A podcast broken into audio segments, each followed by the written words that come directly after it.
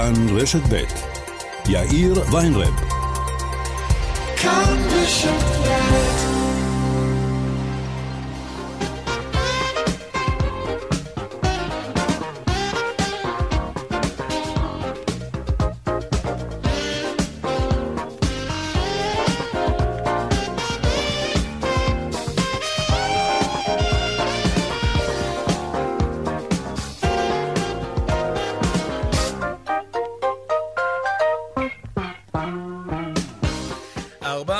חמש דקות כאן צבע הקסם ברשת ב' יום ראשון, שלום רב לכם, שנה טובה ומתוקה. העורך רונן פולק, המפיקה הילה פניני, טכנה השידור שלנו היום הוא רומן סורקין. הדועל של צבע הכסף הוא כסף, כרוכית, כאן.org.il. אני יאיר ויינרב, מעכשיו עד חמש אנחנו מיד מתחילים.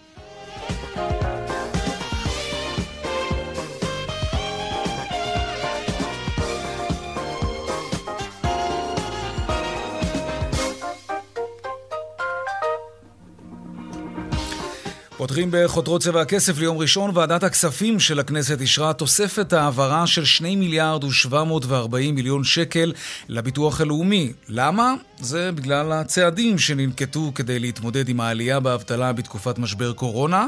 כמו כן אישרה ועדת הכספים העברה של מיליארד ו-800 מיליון שקלים למשרד הבריאות בעבור רכישת בדיקות קורונה, תקצוב קופות החולים והמערך הלוגיסטי לחיסון האוכלוסייה. זה חשוב.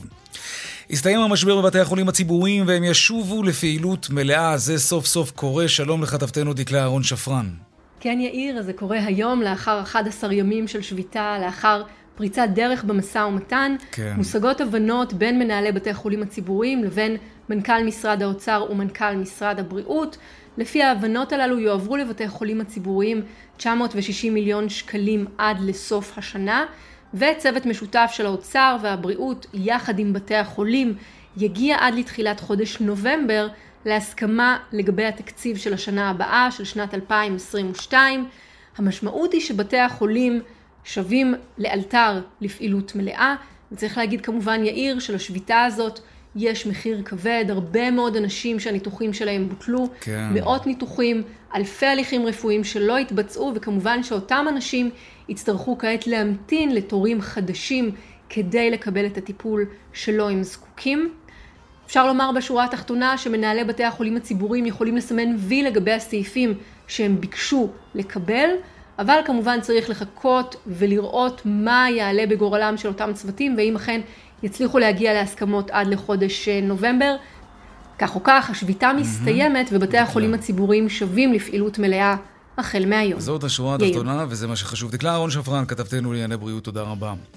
אחרי סערת הדיבידנדים של רשת ישרוטל, ועדת הכלכלה של הכנסת דורשת מהאוצר לבחון אם היו עוד מקרים של חברות שקיבלו מענקי קורונה של מיליונים, לפעמים מאות מיליונים, וחילקו דיבידנדים. היום נערך דיון מיוחד בנושא הזה בוועדה. נדבר כאן עוד מעט עם היושב ראש, חבר הכנסת מיכאל ביטון. ועוד בצבע הכסף בהמשך, רגע לפני החגים, ואחרי שרבים כבר הזמינו חופשות לחו"ל, מדינות אה, באירופה הודיעו שהן סוגרות את השערים שלהם לישראלים, כולל מחוסנים, בגלל העלייה בתחלואה כאן בארץ. נעסוק גם בזה.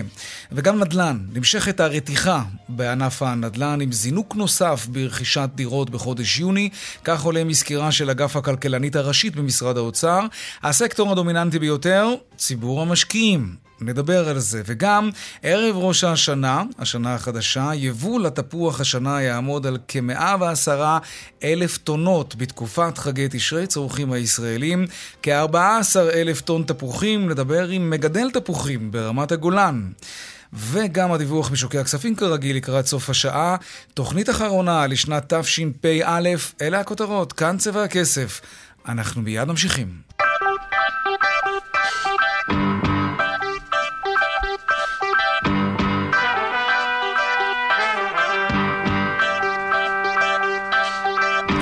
אז נדל"ן תחילה בחודש יוני נרכשו ברחבי הארץ כמעט 14 אלף דירות, וזה מספר גבוה מאוד. למעשה, לא היה כאן חודש יוני שרכשו בו כל כך הרבה דירות מאז יוני 2015. שוק הנדל"ן רותח, אנחנו יודעים את זה. לעומת יוני 2020, אנחנו רוצים לעשות השוואה, מדובר בזינוק של 26 אחוזים. ברכישת דירות כאן בארץ. שלום גלית בן נעים, מנהלת תחום אה, בכירה באגף הכלכלנית הראשית במשרד האוצר. שלום לך. שלום רב.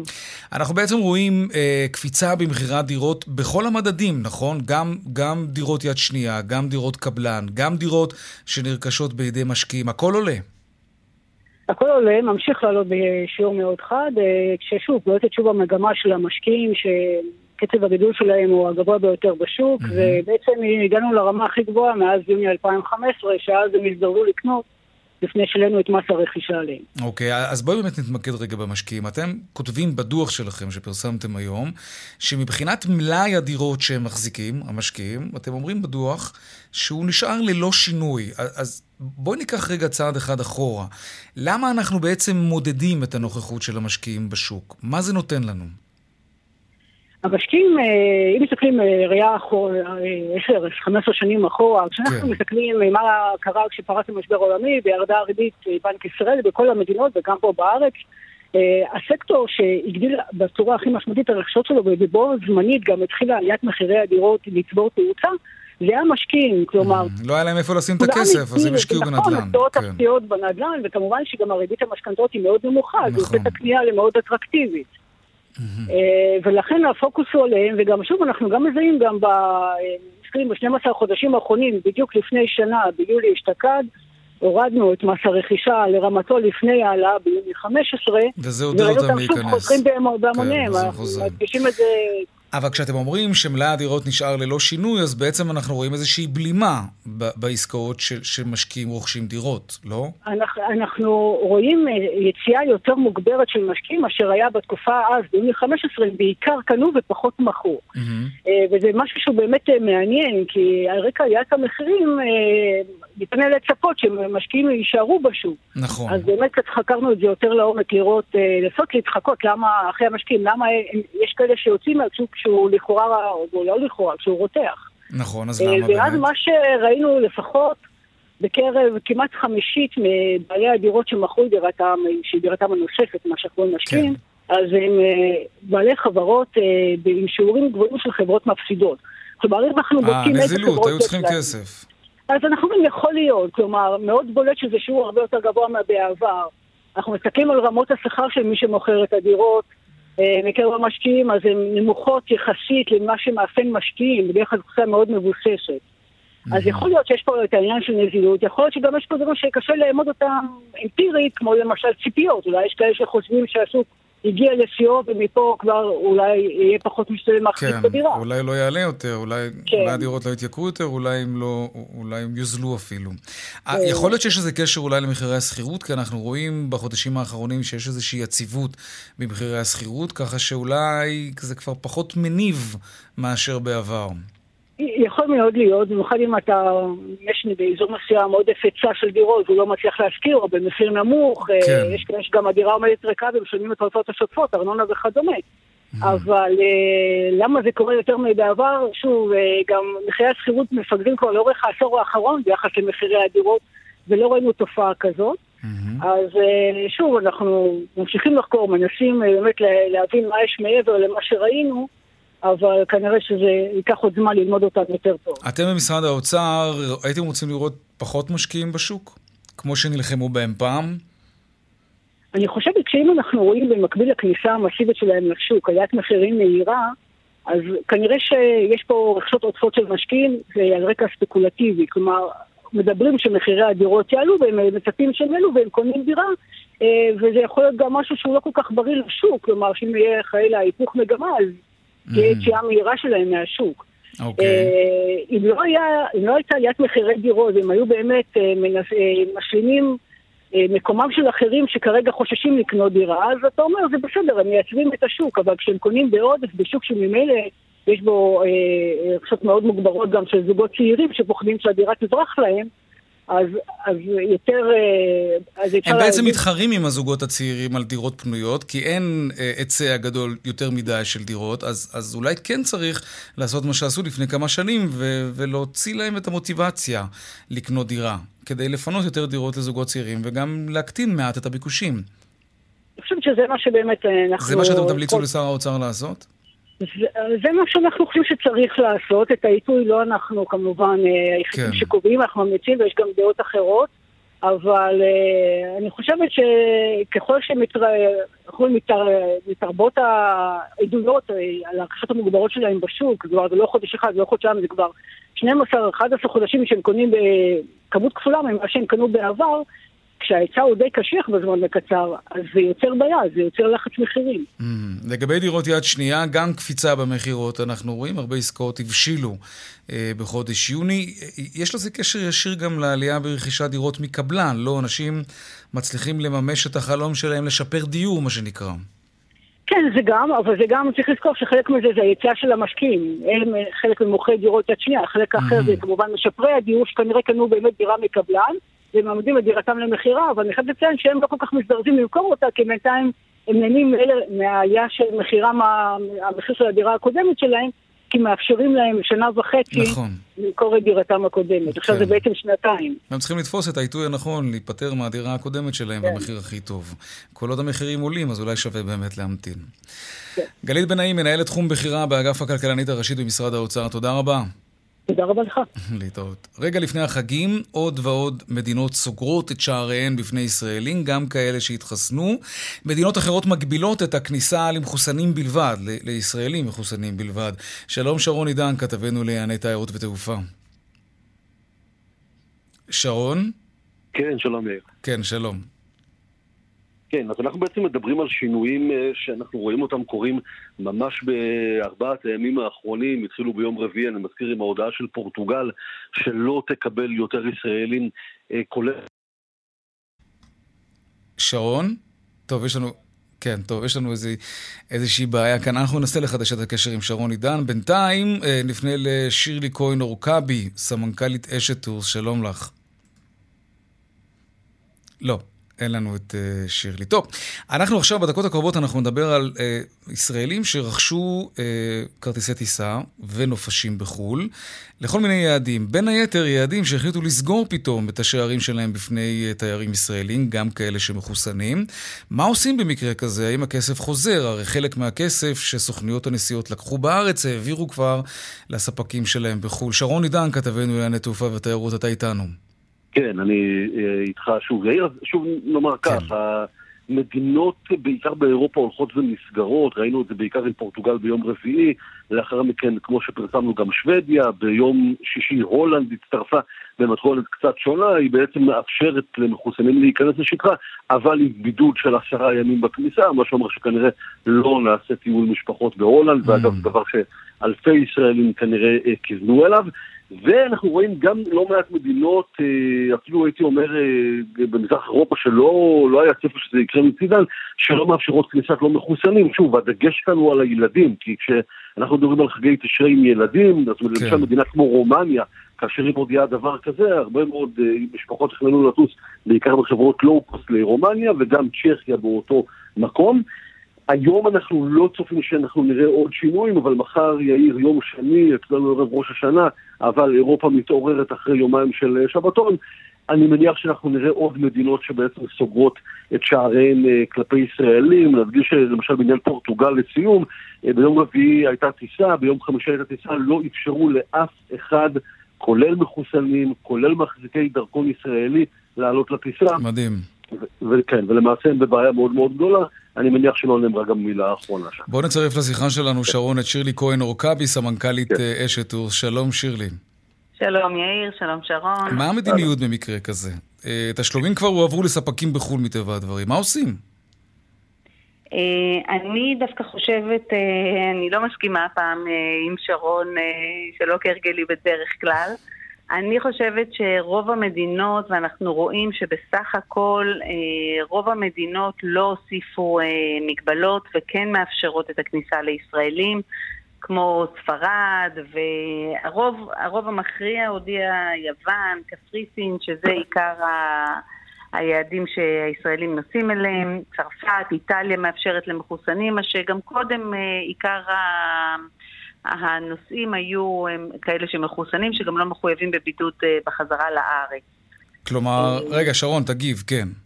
כן, בוא, בוא, בוא נדגיש פה משהו. קודם כל, ספרד מחר תוציא הבהרה, אה, כי היום בעצם יצא מספרד איזשהו, איזושהי הודעה שהם יקבלו תיירים מכל העולם. מה שמסתמן לעניין ספרד הוא שהם יאפשרו למי שמחוסן להיכנס.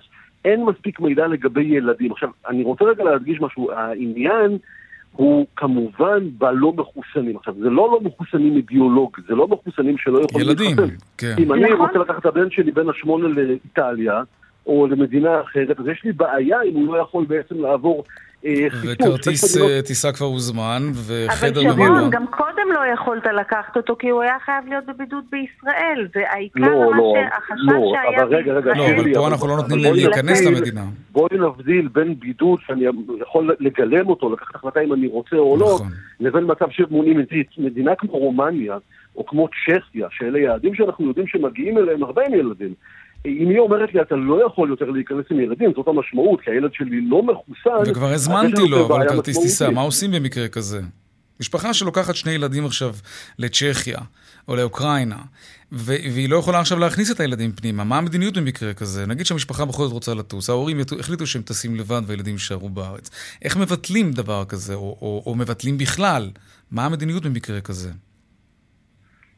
אז, אני, אז כל אחד, בסך, כל חברת תעופה ו, וכל חברת תיירות יש לה מדיניות ביטול כזאת או אחרת. אני לא יכולה לדבר באופן גורף בשל כול, בשם כולם. מה שאני יכולה להגיד ולהציע זה שלרכוש ביטוח, של, לרכוש מוצר כמו Safe Travel שאצלנו באשת טורס מוכרים, ואז mm-hmm. אתה יכול לבטל את הטיסה עד 48 שעות לפני היציאה.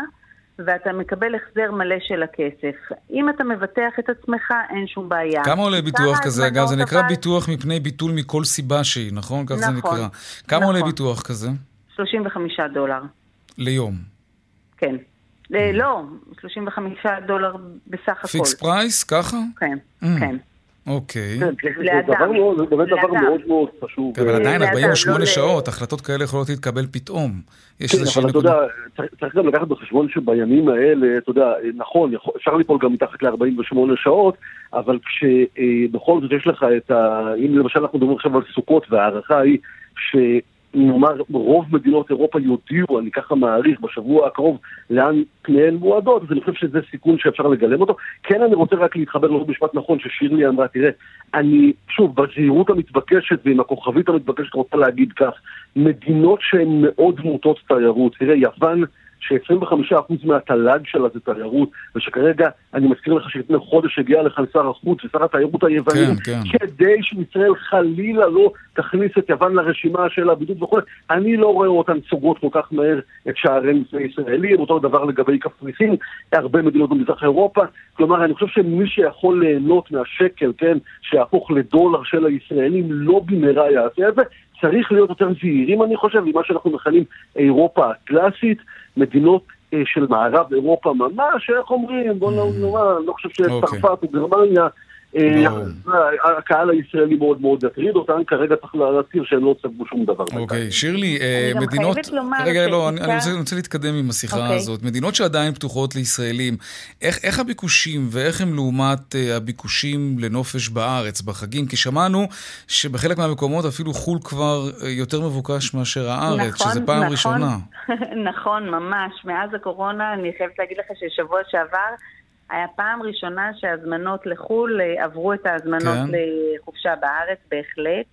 אבל עיקר ההזמנות הם, אה, הם של מבוגרים, של אנשים מחוסנים. אנחנו רואים מעט מאוד הזמנות אה, עם ילדים, אבל יש בקרב המבוגרים ביקוש מאוד גדול, ואנחנו ראינו עלייה של מאות אחוזים בהזמנות.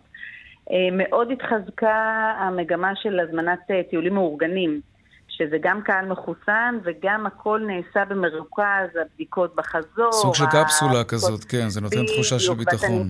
בדיוק, בדיוק. אז זה משהו שככה ראינו אה, גידול מאוד משמעותי, ו... ופחות חופשות עם ילדים. תני לנו קצת דוגמאות למחירים אטרקטיביים, ככה יעדים פופולריים, מחירים טובים. אה, בחבילת נופש לארבעה לילות בודפסט בסביבות ה-399 אה, דולר לארבעה ימים, מלון ארבעה כוכבים, חבילה הכל כולל הכל. מתי? עכשיו? סוכות? מתי? כן, אה, ממש. המחירים, תראה, המחירים הם עדיין מחירי קורונה. ומי שרוצה להזמין, אני מניחה שכל הזמן הם עולים, כי יש, זה שוק של ביקוש והיצע, וככל כן. שה... ביקוש גדל אה, וההיצע עכשיו כן, כן, גם... כן, חווינו את זה על בשרנו כאן בארץ, כן. נכון, נכון. אז המחירים אה, עולים, אבל עדיין באופן יחסי המחירים הם אה, מאוד אטרקטיביים. עוד, עוד דוגמאות. מונטנגרו, טיול מאורגן שמונה ימים ב-699 דולר. Mm-hmm. טיול של הכל כולל הכל. יש, אתה, אתה יודע, הטווחים הם, אבל בסך הכל זה מחירים, זה מחירים מאוד מאוד טובים. שירלי כהן אורקבי, סמנכ"לית אשת טורס, תודה רבה לך על השיחה הזאת. תודה רבה, יאיר. שרון עידן כתבנו, שנה טובה, חג שמח. שרון עידן. גם לך. תודה, יאיר, שנה רבה, טובה. שנה טובה ומתוקה. טוב, זה מוביל אותנו ישירות לעניין הבא. שלום חבר הכנסת מיכאל ביטון, יושב ראש ועדת הכלכלה של הכנסת. שלום יאיר. דיון בוועדת הכלכלה בראשותך היום על הדיבידנד שחברת ישרוטל חילקה בעקבות אה, רווחים מצוינים, צריך להגיד, ברבע האחרון של החברה. בוא נשמע דברים שאומר היום במהלך הדיון שאתה מנהל סמנכ"ל הכספים של ישרוטל, משה מגיד, הנה. אני לא חושב שזה נכון לחבר את השנים ולהגיד שבגלל שברבעון השני, בשנת 2021, ישרוטל הצליחה להרוויח כסף, בשביל זה נעניש אותה על שנת 2020. לגבי הדיבידנד, תראו, קודם כל ההחלטה של הדיבידנד היא החלטה של הדירקטוריון. אני לא נכנס לתוך כל השיקולים של הדירקטוריון, אבל הוא הבין את הביקורת גם כשהוא לא קיבל אותה, הגיע למסקנה שלא יהיה נכון לחלק דיבידנד בתקופה הזאת. חבר הכנסת ביטון, מה אתה אומר על הדברים האלה בוועדה? אז קודם כל יזמנו דיון דחוף כדי לראות את המקרה החמור הזה שבו מצד אחד מדינת ישראל מעניקה לחברת תיירות עשרות מיליוני שקלים ובאותה תקופה מחליטה ההנהלה לחלק אה, דיבידנד אה, גם כן בעשרות מיליוני שקלים. הדבר הזה היה לא לגיטימי, הציבור אמר את דברו, באמת החברה חזרה בה וביטלה את הדיבידנד. אבל הדיון... אתה שואל, במהלך הדיון אתה שואל לנציגי הממשלה, אם היו עוד חברות כאלה שקיבלו מיליונים מהממשלה ואחר כך חילקו uh, דיבידנדים, מה התשובה שקיבלת מנציגי הממשלה? היו התחייבו, עוד מקרים כאלה? הם התחייבו בפניי לעשות uh, בדיקה מעמיקה. בקרב כל החברות. אנחנו יודעים שהיה בעבר עוד אה, דיון סוער על חברת בגדים mm-hmm. שהתכוונה לעשות, לעשות כן. את זה.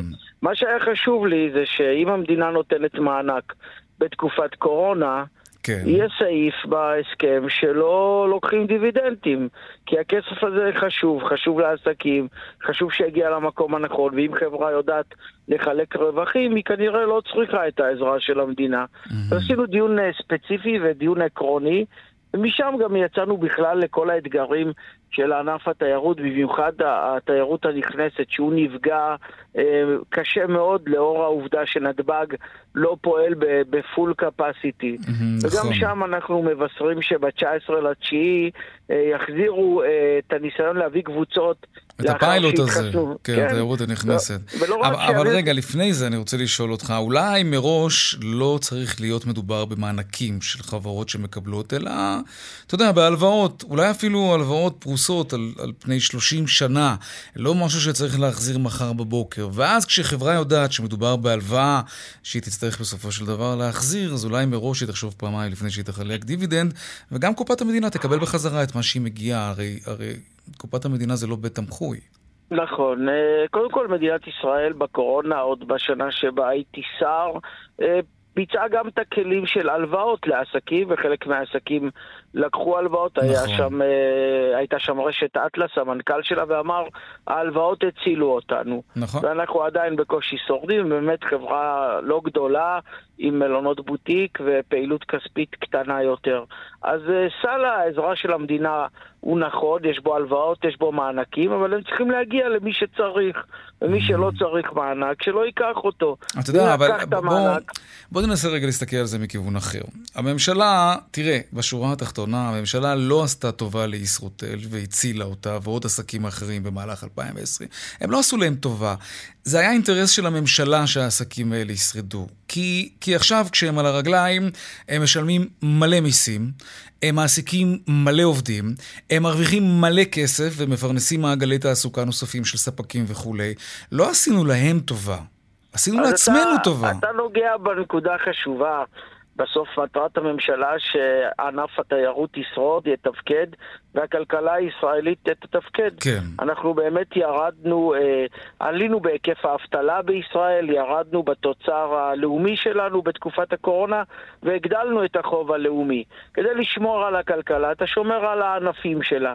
בהחלט יש עניין למדינת ישראל שכמה שיותר עסקים יתקיימו. אז אולי לא צריך יותר לא אכפת שמחלקים דיבידנד. כלומר, לא, אני מנסה להסתכל על זה לא מהכיוון ההפוך. להפך, שיצליחו, הצלחה שלהם זה הצלחה של כולנו. אין בעיה, אבל סל המשאבים, כמו שאתה אמרת קודם, כן. סל, סל משאבי הסיוע של מדינה לעסקים הוא מוגבל. והכסף הזה צריך להגיע למי שקשה לו, למי שהוא בסכנת קריסה. ואם אה, עסק אה, יכול לחלק רווחים, הוא לא בסכנת קריסה. הוא כנראה לא היה. שימשיך כן. שיעבוד. Mm-hmm. ומי שבאמת בסכנה תפקודית, הוא צריך לקבל את ההלוואות ואת המענקים הללו. אוקיי. עסקתם גם אה, בדיון היום בהעלאת המחירים שהייתה הקיץ הזה. מה המסקנה באמת, שלך כיושב ראש ועדת הכלכלה? ניכר שבקיץ הזה עלו המחירים. עכשיו יבוא בן אדם ויגיד, זאת הכלכלה, יש היצע וביקוש, נכון. כמו שאמרה הגברת לפניי. אבל יש הבדל בין אה, להיות אה, אה, קשוב לכלכלה ולהיצע וביקוש, או לנצל את מצוקתם של הישראלים. הישראלים לא יכולים היו לצאת זה לעולם... זה היה ניצול? זה מה שאתה אומר? הם ניצלו את המצוקה? אני חושב שהייתה פה הגזמה והפקעת מחירים. אני חושב שהציבור אמר את דברו. אני ביקשתי מהרשויות השונות... מה זה אמר את דברו? לא נשאר חדר פנוי באילת. אנשים שילמו את המחירים האלה. הציבור צריך לבוא בעצ... לעצמו בטענות. הציבורית. לא, הציבור בסך הכל במצוקתו. בסך הכל ישראלי שרוצה בקיץ הזה אה, לצאת עם משפחתו לנופש, אין לו הרבה אופציות. הוא לא כן. לא, יכול, לא יכול היה לצאת לעולם לכל מקום שרצה. ולכן ניצלו קצת את הדבר הזה במחירים גבוהים. באתי ואמרתי להם, בואו תראו במחווה ראויה גם הוזלה לקראת החגים וגם לקראת החודשים הקרובים, mm-hmm. וגם תבואו לקראת אותן משפחות שמתקשות אה, לנפוש בארץ אה, עם אותם פערי מחירים שציינתם קודם בין חוץ לארץ לישראל. אני לא יודע אם הם אה. ענו לך המלונאים הישראלים, אבל אני אגיד לך מה הם אומרים כל פעם כשהם מתראיינים כאן בצבע הכסף. הם אומרים, תקלו על הממשלה, כן? תקלו עלינו ברגולציה, תקלו עלינו בארנונה, במיסים, בכשרות, ואז כשיהיה לנו יותר זול להחזיק בית מלון, יהיה לצרכנים יותר זול להתארח בבית אה, מלון. חלק מהטיעונים הללו הם נכונים לכל השנים. השנה הזאת היא מיוחדת. מדינת ישראל גם מימנה ארנונה לעסקים, כידוע לך, ונתנה להם אה, מענק במקום תשלומי ארנונה. גם את זה עשינו בקורונה השנה. וכן, יש להקל על עסקים ברגולציה, ברגולציה, לעשות את זה פשוט יותר, אבל אסור לנצל את מצוקת האזרח ואת העובדה שהוא לא יכול לטוס לחוץ לארץ ולהפקיע מחירים, ובמובן הזה הבאנו את הנושא לסדר היום הציבורי, זה לא דיון אחרון, איננו פקוחות, ואני חושב okay. אוקיי. שחברות אה, נרתעות, שהן יודעות שגם הרגולטור וגם הציבור מסתכל טוב. על מעשה, וזה לא במקרה שביטלו את הדיבידנדים הללו בסופו של דבר. אוקיי. Okay. אה, הזכרת קודם את התיירות הנכנסת. אתה בעצם אומר שבעוד זמן קצר אה, יתחילו שוב עם הפיילוט הזה של להביא תיירים מחו"ל באופן מאורגן ומפוקח לארץ. אנחנו הרי זועקים לשמיים כשסוגרים את השערים בפני ישראלים שרוצים לטוס. לטוס לכל מיני יעדים באירופה, אבל אנחנו בעצם כבר שנה וחצי לא מאפשרים לתיירים להגיע לכאן. אז בואו נודה על האמת, גם ישראל קבעה מדיניות שהיא מאפשרת לישראלים לצאת לעולם, היא מגבילה מדינות מסוימות, אבל ישראלים יצאו לא באותם היקפים כמו בשנים קודמות. כן, ברור. כשם שישראל יוצאים לעולם ומגיעים למדינות ויכולים לקיים תיירות, ההצעה היא לעשות מהלכים אה, של קבוצות שעוברות חיסון ובדיקה לפני הגעתם, ולעשות את זה באופן הבטוח ביותר. עשו פיילוט כזה, הפסיקו אותו, ויחדשו אותו ב-19 לתשיעי, שזה טוב. יש גם בקשה של אה, מורה דרך, ומי שיש לו מה שנקרא רכב תיירותי, לאפשר את אותן קבוצות קטנות של חמישה, שלושה וארבעה, משפחות קטנות ועמידות שיודעות לקחת מדריך טיולים ורכב בישראל, ולהחזיר גם את הענף של הקבוצות הקטנות mm-hmm. לפעילות. אה, יש נכונות של מנכ"ל משרד התיירות לקדם את זה, זה גם תלוי במשרד הבריאות. הוועדה קראה לממשלה לקדם את הנושא הזה, והתחייבנו לקיים דיון נוסף ולעקוב אחרי ההחלטות שלנו היום. יושב ראש ועדת הכלכלה, חבר הכנסת מיכאל ביטון, תודה רבה. תודה לך, יאיר. להתראות, תודה. שנה טובה. דיווחי תנועה עכשיו.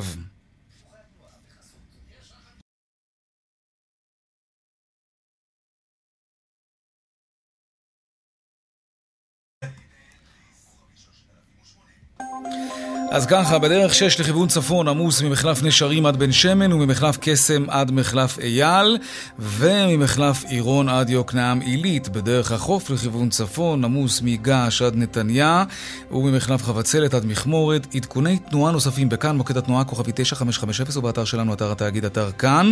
הפסקת פרסומות קצרה ומיד אנחנו חוזרים לדבר על מחירי הפירות הקיץ הזה וגם עכשיו, בימים האלה ממש, ועל תפוח בדבש. ועד עוד, עוד כל מיני דברים בצבע הכסף, הדיווח בשוקי הכספים כמובן. מיד חוזרים.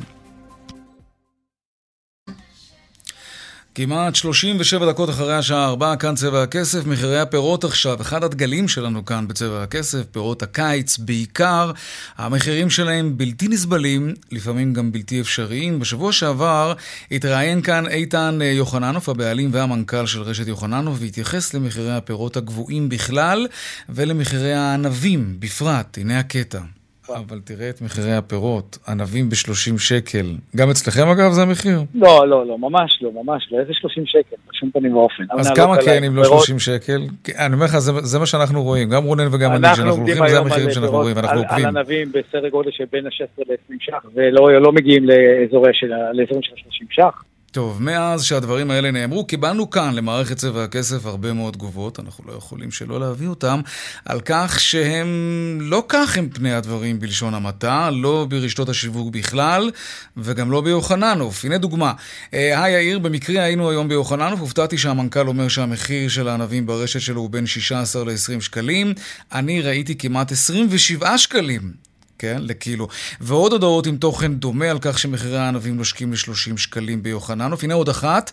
אה, שמעתי ראיון בתוכנית צבע הכסף, כאשר אחד אה, מהבעלים של רשת יוחננוף נשאל איך זה שהענבים נמכרים בכמעט 30 שקלים לקילוגרם, וזה האחרון השיב שברשת שלו הענבים נמכרים ב-18 שקלים לקילוגרם, מה שאינו נכון כלל. ענבים ירוקים או אדומים, נכון להרגע, כך אה, כותב לנו אותו מאזין, בסניף מודיעין 26 ו-28 שקלים לקילו.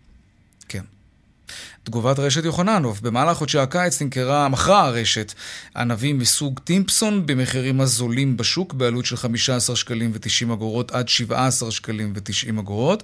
עם סוף חודש אוגוסט נגמר אה, הזן הזה והחלו למכור זן מסוג אחר. הזן הזה יקר יותר מהזנים הקודמים ולכן המחיר עלה ועומד כעת על באמת 26 שקלים לקילוגרם. מחיר זול בהשוואה לשאר המחירים בשוק. רשת יוחננוף מאחלת שנה טובה, בריאה. בריאה ומתוקה לכולם. כן, טוב. הנה רונן אומר לי עכשיו באוזנייה שהוא ראה, מתי ראית בשוק ב-14 שקלים ענבים? יום שישי. יום שישי הוא ראה בשוק רמלה ב-14 שקלים. איזה שוק זה שוק רמלה. טוב, זה מוביל אותנו ישר לנושא הבא שלנו, תפוחים. תפוח ודבש, כן. שלום אה, גבי אה, קוניאל, רכז המשק של קיבוץ מרום גולן, שלום לך. צהריים טובים וחג שמח. מה שלומך? ברוך השם, ברוך השם. איך מזג האוויר אצלכם תגיד? אתה יודע, המצחיק הוא שהתפוח היום זה המוצר הכי זול על המדף. כן? כמה עולה? תראה, אני מעריך שהיום בטח אפשר למצוא בין 8.90 ל-12.90, אני מתאר לעצמי. כמה אתה מוכר?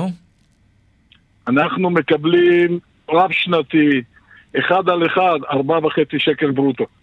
ארבעה וחצי שקלים, וזה נמכר עכשיו בסביבות התשעה שקלים. עכשיו, אוקיי. אוקיי. אז אני לא נכנס רגע, אנחנו, אנחנו נריץ אה, בדיקה מהירה לראות כמה מוכרים עכשיו תפוחים. כמה? הילה ורונן. 14 שקלים. איזה 8 שקלים ו-90 אגורות? תראה מה עשו עם מה שאתה מוכר ב-4 שקלים. גבי. אז, אז, אז, אז בוא נגיד שכל אחד ייקח לעצמו את מה שנאמר קודם, את הכתבה כן. הקודמת, כן. ויעשה את החשבון. אה, מי גוזר פה, תגיד? זה רשתות השיווק? לא רק. עזוב, יש מתווכים באמצע, אנחנו יודעים את זה. תראה, בוא, בוא נחלק את זה לשתיים, כן. אוקיי? השנה באופן מיוחד, פירות הקיץ שהיו באמת במחירים מטורפים. משהו. של 20, 25, 30 ו-35 שקלים. כן. אוקיי? זה לא, לא הגיוני. אני, אני בתור מגדל שמגדל מכל טוב הארץ תפוחים, קיבי, אפרסק, נקטרינה, שזיד, משמש, מנגו, אבוקדו, ליצ'י, אה, אה, ענבים, לא משנה מה. את כל זה אני מגדל. אני לא רוצה, אין לי, אין לי פרצוף לעמוד ולראות שמוכרים ב-25 שקל קילו אפרסק, אוקיי? Mm-hmm. עכשיו, השנה הייתה שנה מאוד חריגה. מאוד מאוד חריגה. אם נלך אחורה, וכמובן שהשנה הזאת העלתה את הנושא על סדר היום, ולא, ולא סתם שר האוצר דוחף לרפורמה בחקלאות להכניס אותה לחוק ההסדרים. אבל רק כדי שתבין, אולי זה לא מעניין את גברת כהן מפתח תקווה, שהיא קשה לה למכור ב-25, לקנות ב-25 שקלים. גם מר ויינרב מתקשה אבל... לקנות ב-25 שקלים, נכון, כן. נכון, נכון, נכון, נכון, גברת כהן לאו דווקא, אוקיי, או אני. כן. אוקיי, כשאני הולך לסופר. אבל לצורך העניין, אם בשנה נורמטיבית, בדונם אפרסק, נקטרינה, היבול הוא חמישה טון לדונם, יאיר, השנה היו חלקות של אפס או חמש מאות קילו לדונם. אז אולי כן צריך לאפשר לייבא פירות כשיש כזה אני מחסור. אני לא אומר שלא, אני לא אומר ש... אני יודע, אני לא מאוים על ידי היבוא. לא? כי אני אומר, אם נחזור אחר כך לתפוח, אוקיי, התפוח הישראלי הוא לאין ארוך הרבה הרבה הרבה יותר טוב לתפוח המיובא. אז ספר לנו באמת על היבול השנה. כמה יבול יצא? היבול של התפוח הוא יבול נורמטיבי השנה. אנחנו עכשיו בתחילתו של אה, קטיף התפוח של מדינת ישראל שהתחיל בו נגיד במחצית אוגוסט mm-hmm. ויגמר פחות או יותר בתחילת דצמבר עם הזנים, אתה יודע, יש זנים שתחילת עונה, אמצע עונה וסוף עונה mm-hmm. ותפוח לא יחסר. תפוח לא יחסר במדינת ישראל. טוב מאוד. כמה, כמה אנחנו התפוח... אגב אוכלים יותר תפוחים לקראת ראש השנה? ב-68% יותר. וואה. כן, כן. זה משמעותי. אם אה, מדינת ישראל מייצרת בערך 110-120 אלף טון תפוח, אז בחגי תשרי, כי זה לא רק ראש השנה, נכון שערב החג עם התפוח ודבש, אבל בחגי תשרי אוכלים 14 אלף טון. זאת אומרת, בשלושה שבועות אוכלים 15-17 אה, אחוז מהצריכה השנתית. תגיד, מה זה העץ הזה, אב, אב טיפוס שעובדים עליו, ומיטב החוקרים כדי לייצר עץ אה, תפוח, שמה, שיניב יותר תפוחים? מה זה הפיתוח הזה? לא, מה, כן, אה, מה שנקרא עיצוב הקיר הפירותי. בעצם מה שחקלאי מדינת ישראל ו, ואנשי המחקר, כן. מכוני המחקר, עובדים עליו, זה שבעצם אותו תפוח, אותו פינק ליידי, אותו זהוב, אותו גרני סמית, אותה גאלה, אוקיי, יעלו את היבולים ואת האיכויות של הפרי. איך עושים את זה? נעלה, בדרך של עיצוב, אני לא אעלה את, ה, אני לא אעלה את המאזין, אבל אם, ב, אם במטעים ותיקים, בגדול, אנחנו נוטים 100 עצים לדונם, עד היום אנחנו נותנים 350 עצים לדונם. ואז אנחנו מבטיחים יבול יותר גבוה ליחידת שטח, אבל בד בבד גם איכות יותר טובה. תגידי, וזה, וזה מתאפשר בזכות לך... מה? זה, זה פיתוח טכנולוגי? זה, תכ... זה, זה לא איזשהו מחקר ביולוגי? כן. הפיתוח...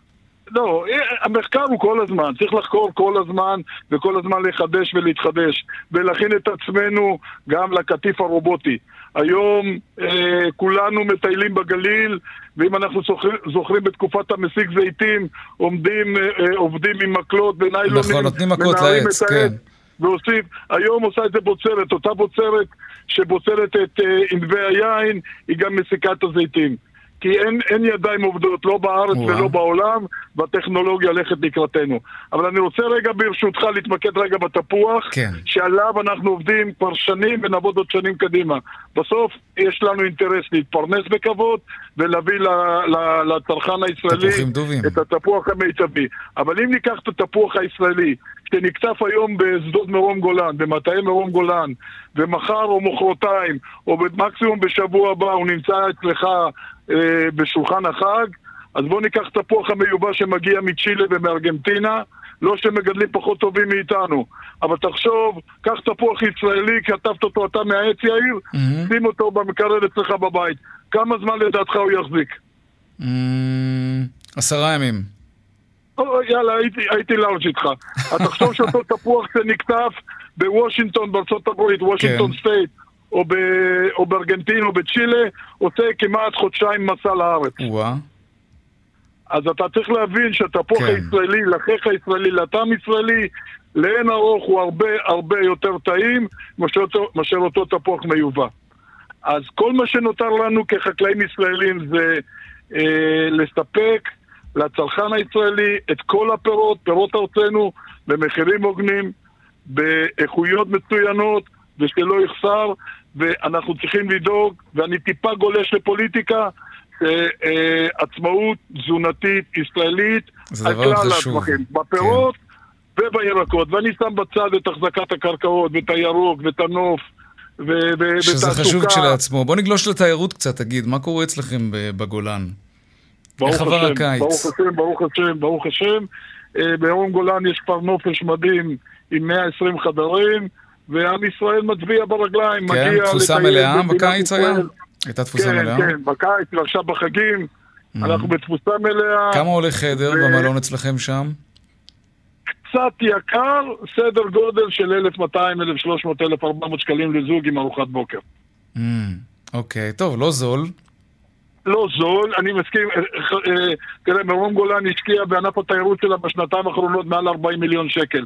אז זה לא אומר שאנחנו צריכים להחזיר את ההשקעה בחודשיים. אבל, אה, ואני לא אגיד שהמצב הוא ייחודי, אבל... וזה לא שמנצלים שישראלי לא טס לחו"ל, כי כמו שאתה רואה, נתב"ג מלא. כן, אבל, נכון. אבל עדיין... תגיד, חסרות לך ידיים עובדות? מאוד. כמה. עובדים חסרים לך? תראה, בחקלאות מרום גולן, יום-יום מגיעים לשדות 200 אנשים. וכמה אתה צריך? ואני גאה... זה סדר גודל, אבל כל יום. אני לא יכול לסמוך על זה שהיום יש ומחר אין, כי אפריל לא מחזיק על העץ. ואני גאה להגיד שמרום גולן כבר עשר שנים יש כ-30 חיילים, חיילות משוחררים שבאים לשבעה, שמונה חודשי עבודה כעבודה מועדפת בחקלאות. כן. גרים במקום... מה המשכורת לחייל כזה, אגב, כעבודה מועדפת? סדר גודל של 7,500-8,000 שקל בחודש, אבל הוא גר ואוכל בקיבוץ. זאת אומרת, כל המחיה היא אצלנו בבית. אין הוצאות. אין לו שכר דירה. וגם חוויה. כן. אם ירים אליך עכשיו טלפון ויגיד לך מישהו שרוצה לבוא לעבוד בקטיף, זה, זה השכר שתציע לו? כן, חד משמעית. חד משמעית. אבל uh, עוד פעם, אבל אני במיוחד גאה להגיד שאנחנו כבר שנים, אה, אה, אתה יודע, חקלאות ישראלית זה גם ציונות. ואותו חייל, חיילת משוחררים ש... שגדלו ברחובות וחושבים שהתפוח נולד על המדף ברמי לוי, לא, הוא גודל על העץ, הוא מלווה את הגידול מנטייה ועד קטיף, והם עושים עבודה מדהימה, ואני חושב שאנחנו מנגישים את החקלאות הישראלית לאזרח. אז ערב ראש השנה אנחנו בעיצומו של קטיף תפוח, והתוצרת של התפוח השנה היא כמו שאמרתי נורמטיבית בניגוד לפירות הקיץ שבגלל זה מחירם היה גבוה, אבל אנחנו נמשיך לדאוג שנפתח ונדאג שלא יפתר פרי מכל סוג או ירק כן. לאזרח הישראלי. תפוחים מתוקים, לא פחות מהדבש. גבי קוניאל, רכז המשק של קיבוץ מרום גולן, תודה רבה לך. חברים, שנה טובה ובריאות. שנה טובה. תודה, להתראות. אה, דיווחי תנועה.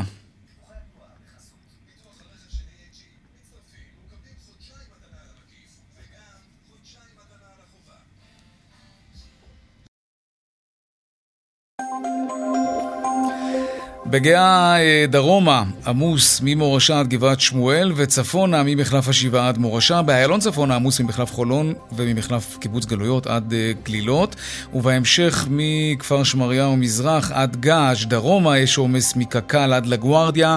בדרך 67 מזרחה עמוס ממחלף בת שלמה עד מחלף אליקים. עדכוני תנועה נוספים בכאן מוקד התנועה כוכבי 9550 ובאתר שלנו אתר התאגיד אתר כאן. הפסקת פרסומות קצרה ומיד אנחנו חוזרים עם העדכון משוקי הכספים. תשע, דק... שמונה דקות לפני השעה חמש, עכשיו לדיווח משוקי הכספים.